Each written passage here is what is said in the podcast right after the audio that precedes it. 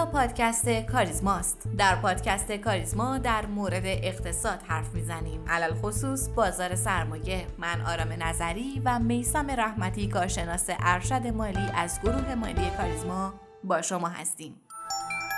مرور اخبار این هفته. خبر مهم این هفته قطعی گازپروم روسیه به اروپا در روز جمعه قبل بود که سبب افزایشی شدن نرخ گاز در هاب‌های مصرف کننده شد. این قطعی طبق گفته روسیه به دلیل نقص فنی ایجاد شده بود، ولی با توجه به نزدیکی به فصل سرد به نظر تهدیدی از سمت روسیه در آستانه شروع پاییز برای اروپا است. از دیگر اخبار بین‌الملل این هفته بد نیست به موضوعات پیرامون برجام اشاره‌ای کنیم. اخبار و حواشی منتشر شده در این هفته مجدداً سبب کاهش خوشبینی‌ها به ایجاد توافق شده و تب و تاب معاملات صنایع برجام محور هم کاهش پیدا کرده. با توجه به شروطی که ایران برای توافق پایدار تعیین کرده، فعلا حصول یا عدم حصول توافق به تصمیمات آمریکا وابسته است و طولانی شدن مجدد این فرآیند دور از انتظار نیست. معاونت بازار فرابورس از تغییر زمانبندی جلسات معاملاتی بازارهای اول، دوم، پایه و شرکت‌های کوچک و متوسط فرابورس از شنبه 19 شهریور ماه خبر داد. به این ترتیب در بازارهای اول، دوم و پایه پیش گشایش از ساعت 8:45 تا ساعت 9، مرحله گشایش رأس ساعت 9 و مرحله حراج پیوسته هم از 9 الی 13 ادامه خواهد داشت. در این هفته رأی دیوان ابلاغیه‌های سازمان بورس در مورد عدم امکان افزایش سرمایه از تجدد ارزیابی دارایی‌هایی که فاقد سند رسمی هستند یا سند اوقافی دارند باطل شد و شرط احراز مالکیت برای تجدید ارزیابی کافی دانسته شد. این خبر باعث شد تعدادی از نمادهایی که با مشکل افزایش سرمایه از این محل مواجه بودند با معاملات مثبت همراه شوند. و اما بشنوید از معاملاتی که بسیاری از سهامداران را متعجب کرد. در روز سه‌شنبه 15 شهریور نماد اتکاسا بعد از حدود 2 سال سپری شدن از زمان پذیرنویسی بازگشایی شد. ولی موضوع قابل توجه در این معاملات بحث پیشگشایش حدود 30 ثانیه اون بود. طبق روال عادی معاملات هر نماد باید حدود نیم ساعت زمان پیشگشایش داشته باشه تا قیمت خریدار و فروشنده به درستی مچ بشه، ولی در معاملات این نماد روال عادی طی نشد. از سایر اخبار این هفته هم میشه به بازگشایی 3 نماد موثنی، کازرون و دهدشت بعد از حدود 27 ماه اشاره کرد که در روز چهارشنبه این هفته بدون دامن نوسان و برشت‌های به ترتیب 75، 64 و 21% همراه شدند.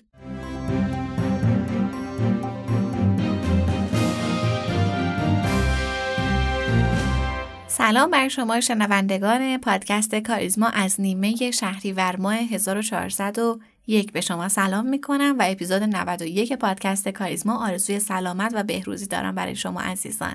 من هم سلام عرض میکنم خدمت همه شنوندگان عزیز. امیدوارم که حال دلتون خوب باشه. بریم سراغ بازار بیوقفه. آقای رحمتی چه خبر؟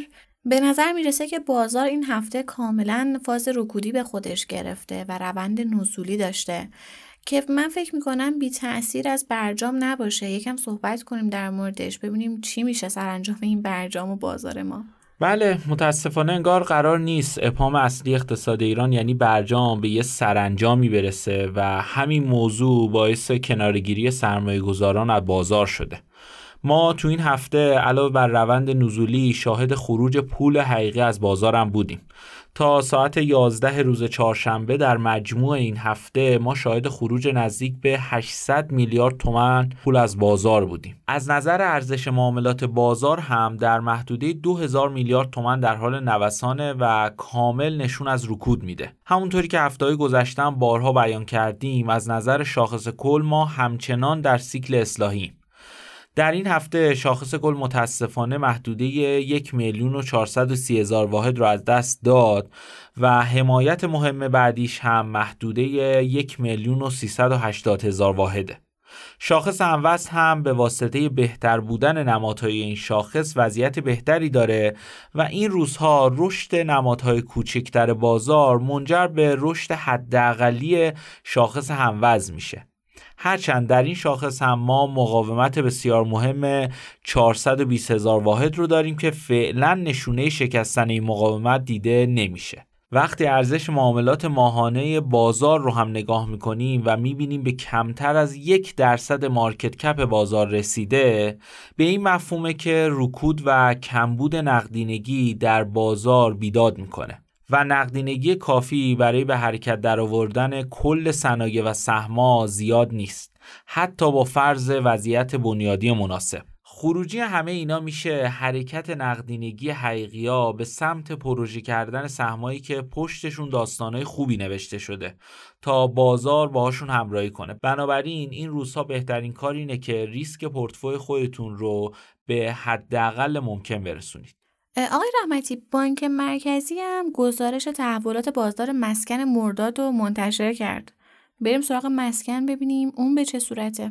بله، بانک مرکزی سرانجام گزارش معاملات مسکن رو توی مرداد ماه و با تأخیر بی‌سابقه‌ای منتشر کرد. این گزارش متوسط قیمت مسکن در معاملات ماه مرداد رو 42,700,000 تومان به ازای هر متر مربع اعلام کرده که بر این اساس قیمت در مرداد ماه 2.5% نسبت به تیر ماه افزایش پیدا کرده. این در حالیه که گزارشی که مرکز آمار منتشر کرده بیان میکنه که تورم ماهانه مسکن بر اساس میانگین حسابی صفره. به این معنی که در میانه تابستان قیمت مسکن در مقایسه با ابتدای تابستان تغییری نکرده. اما الان اطلاعات بانک مرکزی از رشد 2.5% قیمت در مرداد ماه نسبت به تیر ماه حکایت داره که این تناقض در جای خودش جالبه. با این حال داده‌های گزارش بانک مرکزی از معاملات مسکن مشخص میکنه که توی مرداد ماه شیب تورم ماهانه مسکن نصف شده، به طوری که این نرخ از 6% در تیر ماه به زیر 3% در مرداد ماه رسیده. در گزارش بانک مرکزی همچنین یک کاهش 25% حجم معاملات خرید آپارتمان در مرداد ماه نسبت به تیر ماه حکایت داره.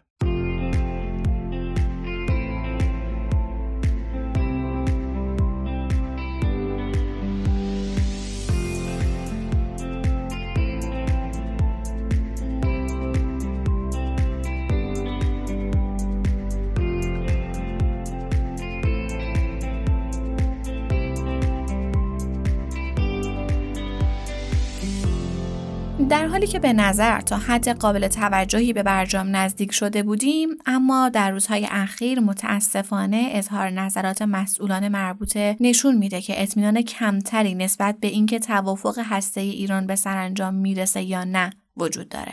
از سمت دیگه بعد از ارائه پاسخ ایران به اتحادیه اروپا، آمریکا مدعی شد که پاسخ ایران سازنده نبوده. با این وجود اخبار زد و نقیض که یک روز توافق رو به ما نزدیک و ساعتی بعد دور میکنه خیلی زیاده.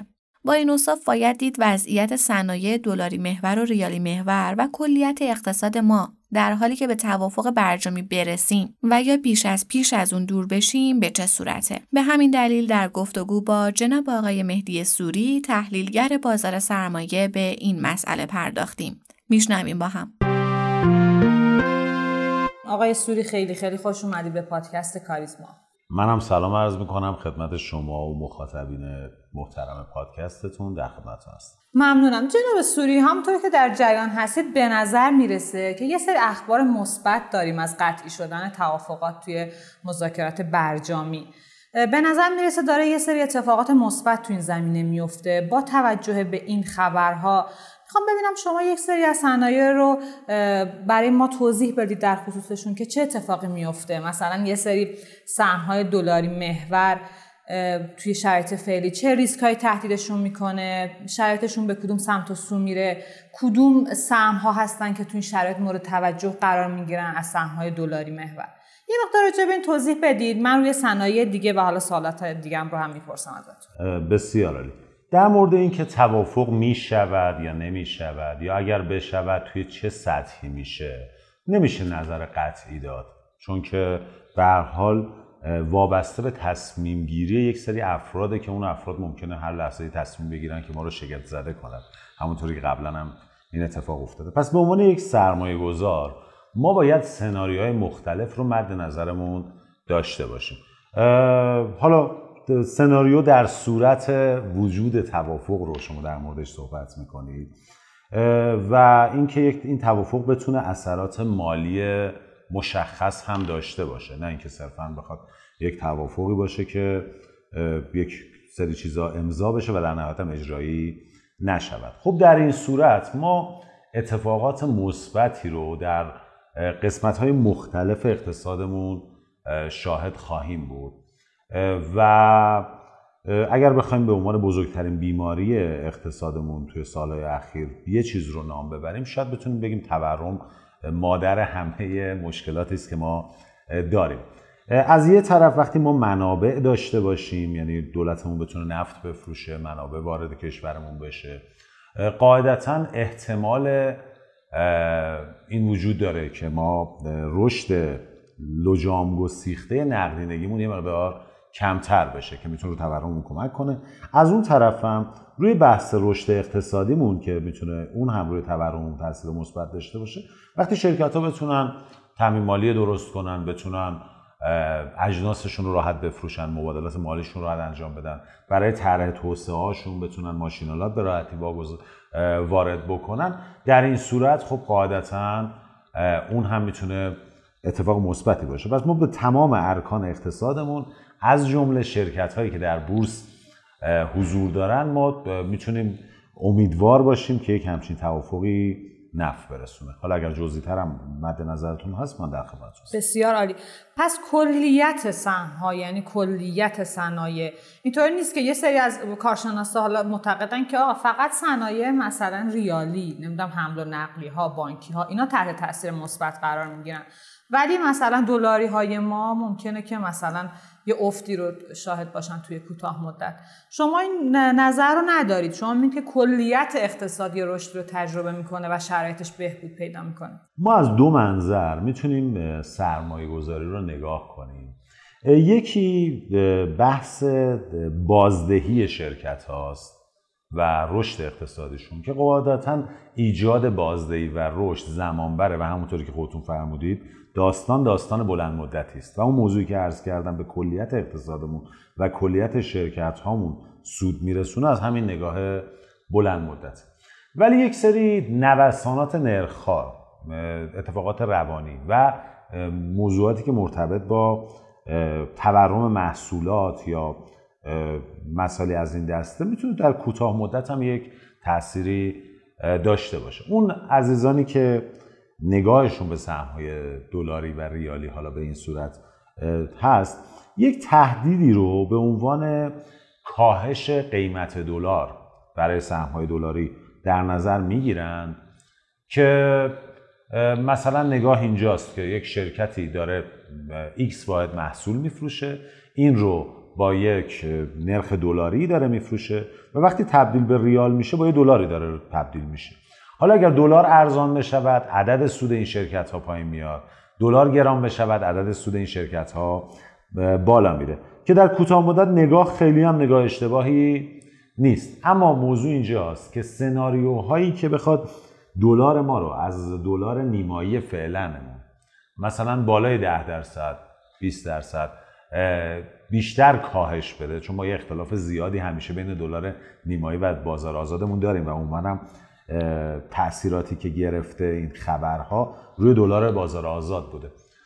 سناریوی خیلی نامحتملی است، احتمال کمی داره و گوشه ذهنمون میگیریم. ولی خب توی این محدوده دلاری چون شرکت‌های ما اصلا برای نقل و انتقال پولشون دارن هزینه بالاتری رو در حال حاضر میپردازن، اون افت دلار جبران میشه. دلار در چه صورتی میتواند کاهش پیدا کند که شرکت فولادی من، شرکت پتروشیمی من بتواند جنسش رو بفروشه و بتونه دلار وارد کشورمون بکنی. در این صورته که بخواد به صورت پایدار افتی رو شاهد باشه، خب پس اون شرکت پتروشیمی من، شرکت فولادی من دیگه لازم نیست 10%، 15% الان هزینه نقل و انتقال پولش رو بده. از طرفی توی طرح‌های توسعه‌اش، توی قیمت‌هاش، توی اینها هم سود میبره. ما به صورت نرمال یک جاهایی مثلا تو صنعت اوره سازمون داشتیم که تا 50 تا $60 روی هر تن اوره داشتن تخفیف میدادن. چرا؟ چون اسم ما ایرانه و تحت تحریم قرار داریم. پس بخوایم جمع بندی کنیم برای همون شرکت‌های دلاری هم ممکنه در یک مقاطعی مثل سال 99 که رویکردهای تورمی بود توی سرمایه‌گذاران به صورت مقطعی بخواد خبر توافق خبر منفی تلقی بشود، ولی در حال حاضر چون انتظارات تورمی نیست و به دلیل ارزان شدن سهم هاست که بعضیا شاید یه بخش کوچیکی از جامعه هنوز رغبت دارن به بازار سرمایه، به همین خاطر من از اون بابت خیلی تهدیدی احساس نمی‌کنم. به نظر شما، یعنی نظر شخصیتون، توی وقت اگه که حالا به زودی اتفاق بیفته و توی مذاکرات هم حالا یه سری توافقات اساسی حاصل بشه، نظر شخصیتون چیه که پول که به کدوم سمت میره؟ یعنی میره به سمت سهم‌های ریالی یا دلاری با توجه به تمام مفروضاتی که شما دارید و شرایط فعلی بازار و تمام اون توضیحاتی که فرمودید؟ در شرایط فعلی پول‌های کوچک به دنبال پول‌های بزرگ میرن، یعنی جواب هیچ کدامه.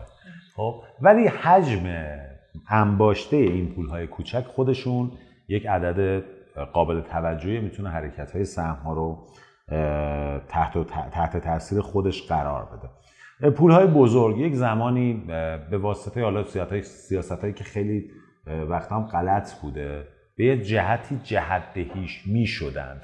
حالا بزرگترین بازیگر دولت که دیدیم در یک مقاطعی چه کارهایی رو انجام داد، یا مثلا سازمان بورس با روال‌های اشتباهی که بعضی وقتا گذاشته، مثلا این بازارگردانی‌های اجباری یا بحث نمیدونم سهام عدالت پیش میاد، بحث ETF و یک واقعا اشتباهاتی که بسیار هم پافشاری دارن روی ادامه هاشون.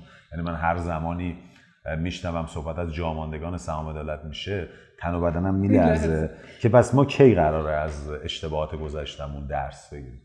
یک زمانی اینطوری جهت‌دهی میشن، یک زمانی هم بر اساس تحلیل هاشون و بر اساس انتظارات از آینده سوداوریمون میان و جهت خودشون رو پیدا میکنن. این که توافق در چه سطحی باشه و شامل چه مواردی باشد، این تعیین میکنه که پول به کدوم سمت برود. اگر ما امروز بگیم از امروز ما فراموش میکنیم که چقدر مشکل کشورهای دیگه با ما داشتن، ما چقدر داشتیم و مثلا تمام اون قواعد بین‌المللی که در مورد یک کشوری مثل نمیدونم فرانسه حاکم است برای ایران حاکم بشود، من میگم با شیر یا خط سهم بخرید. خب چون در تمام قسمت‌های اقتصادمون میتونه پول وارد بشه. ولی اگر زمانی توافقی بشه که شامل این موضوع بشه و شامل اون موضوع نشه، خب قاعدتاً داستان خیلی متفاوته. در کوتاه مدت اگر مبادلات تجاریمون آزاد بشه، ما بیشترین افزایش سوداوری رو میتونیم در شرکت‌هایی بذاریم که خب مبادلات تجاری بیشتری به خارج از کشور دارن و حجم تخفیفاتی که دارن میدن بیشتره، که خب توی این حوزه ما شرکت‌های شیمیایی رو، پتروشیمی رو داریم و شرکت‌های فلزیمون رو داریم که میتونن شرایط خوبی داشته باشن، یا شرکت‌هایی که ترتوسعه‌ای دارن که به واسطه عدم امکان تامین مالیشون دچار مشکل بودن. ولی مثلا توی یک شرکت‌هایی مثل پالایشگاه‌ها نمیتونیم تأثیر رو انقدر سریع و مستقیم ببینیم، چون همیشه این خطر وجود داره که اگر دولت بتواند با قیمت‌های جهانی نفت خودش رو بفروشه، اون موقع این تخفیف‌ها رو دیگه نیازی نداره که بخواد به پالایشگاه بده. پس مثلا پتروشیمی‌ها رو نسبت به پالایشگاه ارجح میدونم، ولی خب سطوح قیمتی پالایشگاه هم انقدر سطوح جذابی شده که بتونه این ریسک‌ها رو پوشش بده. پس یعنی اگر که ما بتونیم نفت بفروشیم، حالا تو حجم‌های ایدئالی هم بفروشیم، این پالایشی‌ها وضعیتشون مثلا حالا کرگ اسپرتاشون اینا هیچ تغییری نمی‌کنه؟ ببینید این شامل اون موضوع اول هم میشه که گفتم نمیدانیم توافق میشود یا نه. ما وقتی جایی با دولت طرف هستیم، با افرادی طرفیم که ممکنه غیر محتمل ترین و غیر منطقی ترین سناریوهای ذهنی من و شما رو انجام بدن. اما اتفاقاتی که تحریم باعثش شده در حالا صنعت پالایشگاهمون، ما پالایشگاهایی که داریم پالایشگاه‌های ساده‌ای هستند، پالایشگاه پیچیده نیستن، یعنی محصولاتی با کرک اسپرد پایین‌تر رو دارن تولید میکنن که اگر اینها بیان یه مقدار کارهای توسعه‌ای روی پالایشگاهشون انجام بدن، محصولات رو میتونن تبدیل کنن به محصولات با کرک اسپرد بالاتر. مثلا به عنوان مثال نفت کوره رو با زیان میفروشن، بنزین رو با سود میفروشن. خب اگر یک پالایشگاه بتونه نفت کوره کمتری تولید کنه، بنزین بیشتری تولید کنه، غالبا سودش افزایش پیدا میکنه. اما دو تا موضوع وجود داره. یکی این که برای این کار باید تامین مالی درست، باید تکنولوژی درست وارد کنن که خب تحریم اینجا یه خورده دست و پامونو بسته، از این نظر به نفعشون میشه. از یه طرف دیگه دولت چون پول نداره و مدل کاری که با اینا داره انجام میده مدل تهاتریه و مشتری محصولات اصلی اینها هم دولته، به همین خاطر درسته که مثلا نفت کوره نسبت به بنزین سود کمتری داره، ولی نفت کوره‌ای که پالایشگاه خودش داره میفروشه نقد پولشو میگیره، ولی اون بنزینی که میده به دولت میره تو حساب فیمابین و مشکل نقدینگی پیدا میکنه که این هم میتونه از یه نظر بهتر بشه. اما از طرف دیگه دولت داره به اینا یک تخفیف روی نفت میده. قبلا مبناش صادراتی ایران بود که چون صادراتی شفاف نبود و دولت هم حالا با قیمت‌های جهانی نمیتونست بفروشه، اومده میانگین 3 تا عمان و دبی و برنت رو در نظر گرفته و $5 یا $6 روی سبک و سنگین داره بهشون میده و 5% هم روی کل بهشون تخفیف میده که اگر تحریم برداشته بشود و دولت بتواند به قیمت جهانی نفت بفروشه، سر این 5% چه اتفاقی خواهد آمد که 95% اینو واقعا نمیدونیم که چه تصمیمی خواهند گرفت. یه موضوع دیگه هم که وجود داره اینه که نرخ صادراتی اینا از نرخ داخلیشون کمتره که خوشبختانه دولت پذیرفته که این نرخ صادراتی کمتر بودنه به واسطه تحریمه و این ما به تفاوت رو دولت قراره به اینا برگردونه. اگر اون اتفاق هم بیفته باز هم میتونیم بگیم تحریم براشون اون تاثیر آنچنانی رو نداره. ولی اتفاقی که توی جنگ روسیه و اوکراین افتاد این بود که در نهایت باعث شد ما یه مقدار تخفیفامون رو کمتر کنیم و خب توی آینده هم مثلا اگر مبادلات تجاریمون کم شه، در کل تخفیفا که شامل حال دولت میشه نه شرکت‌های پالایشگاهی میتونه کاهش پیدا کنه. بسیار عالی. یه صنعت دیگری هم که خب خیلی مورد توجه و راجع بهش زیاد صحبت میشه صنعت بانکیه. خب یه سری منابع مسدود شده داریم ما. میخوام ببینم اگر که چنین اتفاقی بیفته حالا کدوم بانک‌ها وضعیت بهتری دارن؟ مثلا به این زودیا ممکنه این منابع آزاد بشه یا اینکه نه، مثلا مثل سال 97 که خیلی طول کشید و خیلی از بانک‌ها منابعشون آزاد نشد و یه سری مشکلات حالا زیادی هم واسهشون به وجود اومد میشه. به نظرتون چه اتفاقی میفته توی ببینید صحبت توافق که میشه از قدیم هم اینجوری بود که افراد میرفتن سراغ خودروسازها و بانک. درسته.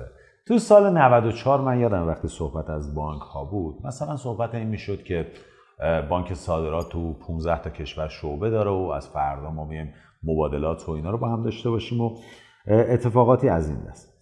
اما زمانی که توافقمون هم اتفاق افتاد، ما مشکلات ساختاری بانک هامون نذاشت که از همون توافقی که اون موقع اتفاق افتاده تأثیر مثبتی بگیریم. ما توی صنعت خودرومون شاید با یه اصلاح نرخ شرکت‌ها از زیاندهی به سودآوری بسیار بالایی برسن و خیلی از قیمت‌ها توجیه پیدا کنه. ولی توی بانک فعلا تمام صحبت‌هایی که میشه و همه اتفاقایی که میفته به نظر من بیشتر تاثیر روانی داره. یعنی اون اتفاقی که بخواد بیفته که واقعاً سوددهی بانک رو بالا ببره، نه سودی مثل سود تاثیر ارز که صرفاً روی کاغذه، سود واقعی ایجاد کنه برای بانک و جریان نقدی ایجاد کنه، به نظرم بیشتر مشکل از ساختار خود بانک هاست. یعنی بانکی که از فعالیت بانکداری خودش فاصله گرفته و نسبت وام هایی که داده به پولی که از مردم گرفته بسیار پایین تره و سود اونها نمیتونه این رو جبران کنه و رفته مثلا پول رو توی املاک خوابونده، اتفاقا از این دست افتاده. این چیزی نیست که بخواد با توافق اصلاح بشه یا مشکلاتی از این دست. اینا کلاً ساختار خودشون. ما مشکل ساختاری داریم. من قبلا در مورد بانک‌ها فکر کنم توی یه پادکست بیشتر از 1 ساعت صحبت کردم، ولی خیلی خلاصه بگم ما مشکل اصلیمون مشکل ساختار سرمایه است. توی بانک. اگر مسئله ساختار سرمایه حل بشه و بانک ها از جیب مردم، از جیب دولت تولید نقدینگی کردنشون کنترل بشه، خیلی شرایط بهتری پیش میاد. ولی موضوع توافق به نظر من چیزی نیست که بتونه سود سریع و قابل توجه و تاثیرگذار توی بانک ها داشته باشه. بسیار عالی، ممنونم. امیدوارم که این توافقی که واقعا میشه گفت سالهاست اقتصاد ما رو دچار یه شوک و یه رکود وحشتناک کرده، هرچه سریع‌تر حاصل بشه و ما یه سری اتفاقات خوب رو توی اقتصادمون شاهد باشیم. منم امیدوارم که حالا اول برای معیشت مردم و بعدش برای آینده اقتصادی کشورمون بتونیم روابط بهتری رو داشته باشیم و امیدوارم اگر توافقی اتفاق میفته، توافق بعدی نه کسی پاره کنه نه کسی آتیش بزنه و رئیس جمهورهای بعدی هم بهش پایبند باشن، بتونیم به یک شرایطی بریم که یک فعال اقتصادی، یک شهروند بتونه برای 2 سال بعد خودش برنامه‌ریزی کنه، نه اینکه هر روز در یک بستر اقتصادی کار کنه که هر روز مستعد اتفاقات جدید و غافلگیر کننده است.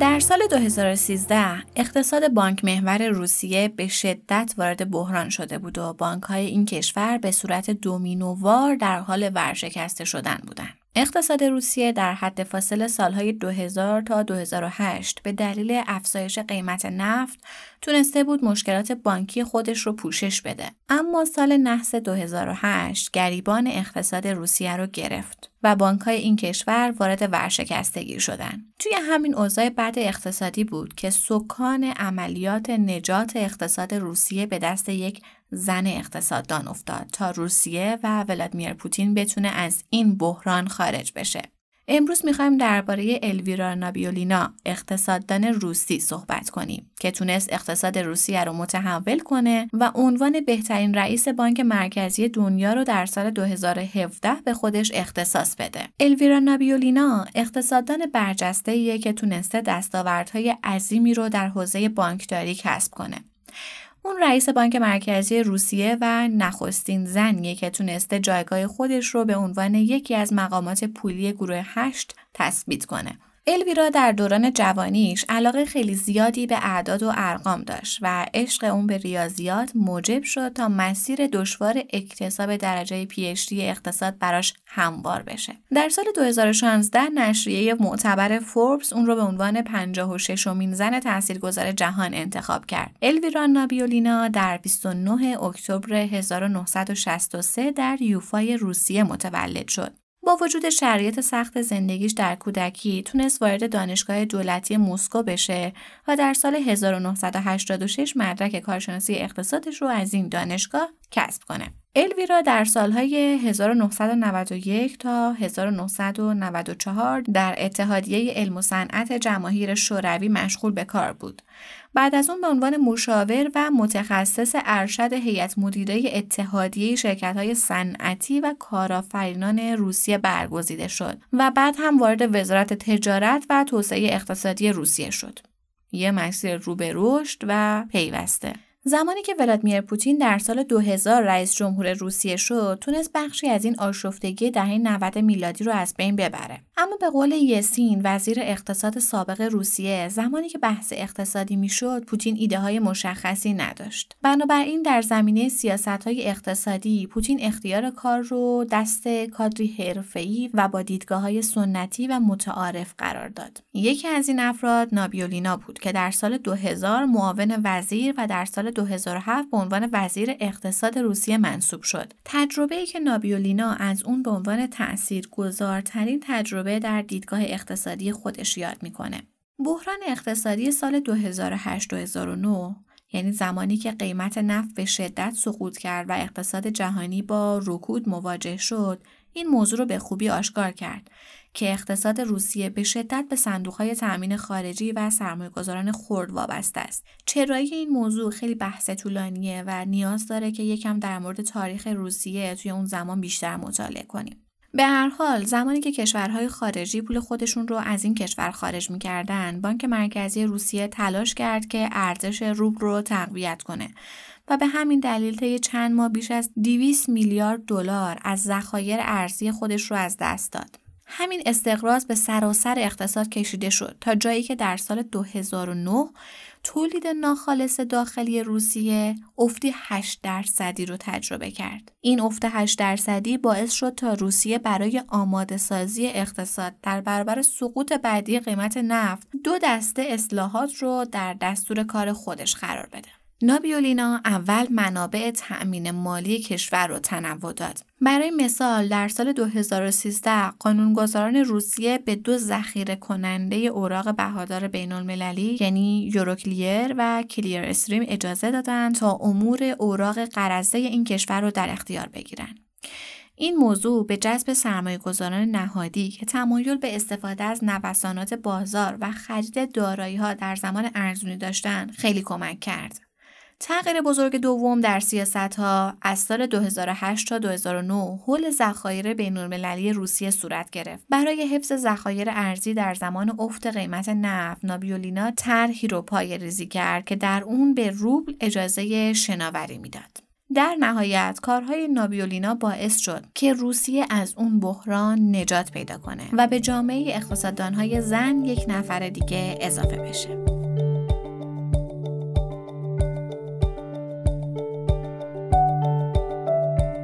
ممنون از شما که ما رو میشنوید. لطفاً سوالات، نظرات، انتقادات و پیشنهادات خودتون رو از طریق آیدی تلگرام pod_admin با ما در میون بذارید. pod_admin باعث افتخار ماست که صدای شما باشیم. ما رو هر هفته به نام پادکست کاریزما در تمام پادگیرها مثل کست باکس، اورکست بشنوید و به اشتراک بگذارید. تا هفته آینده و قسمت بعد خدا نگهدار.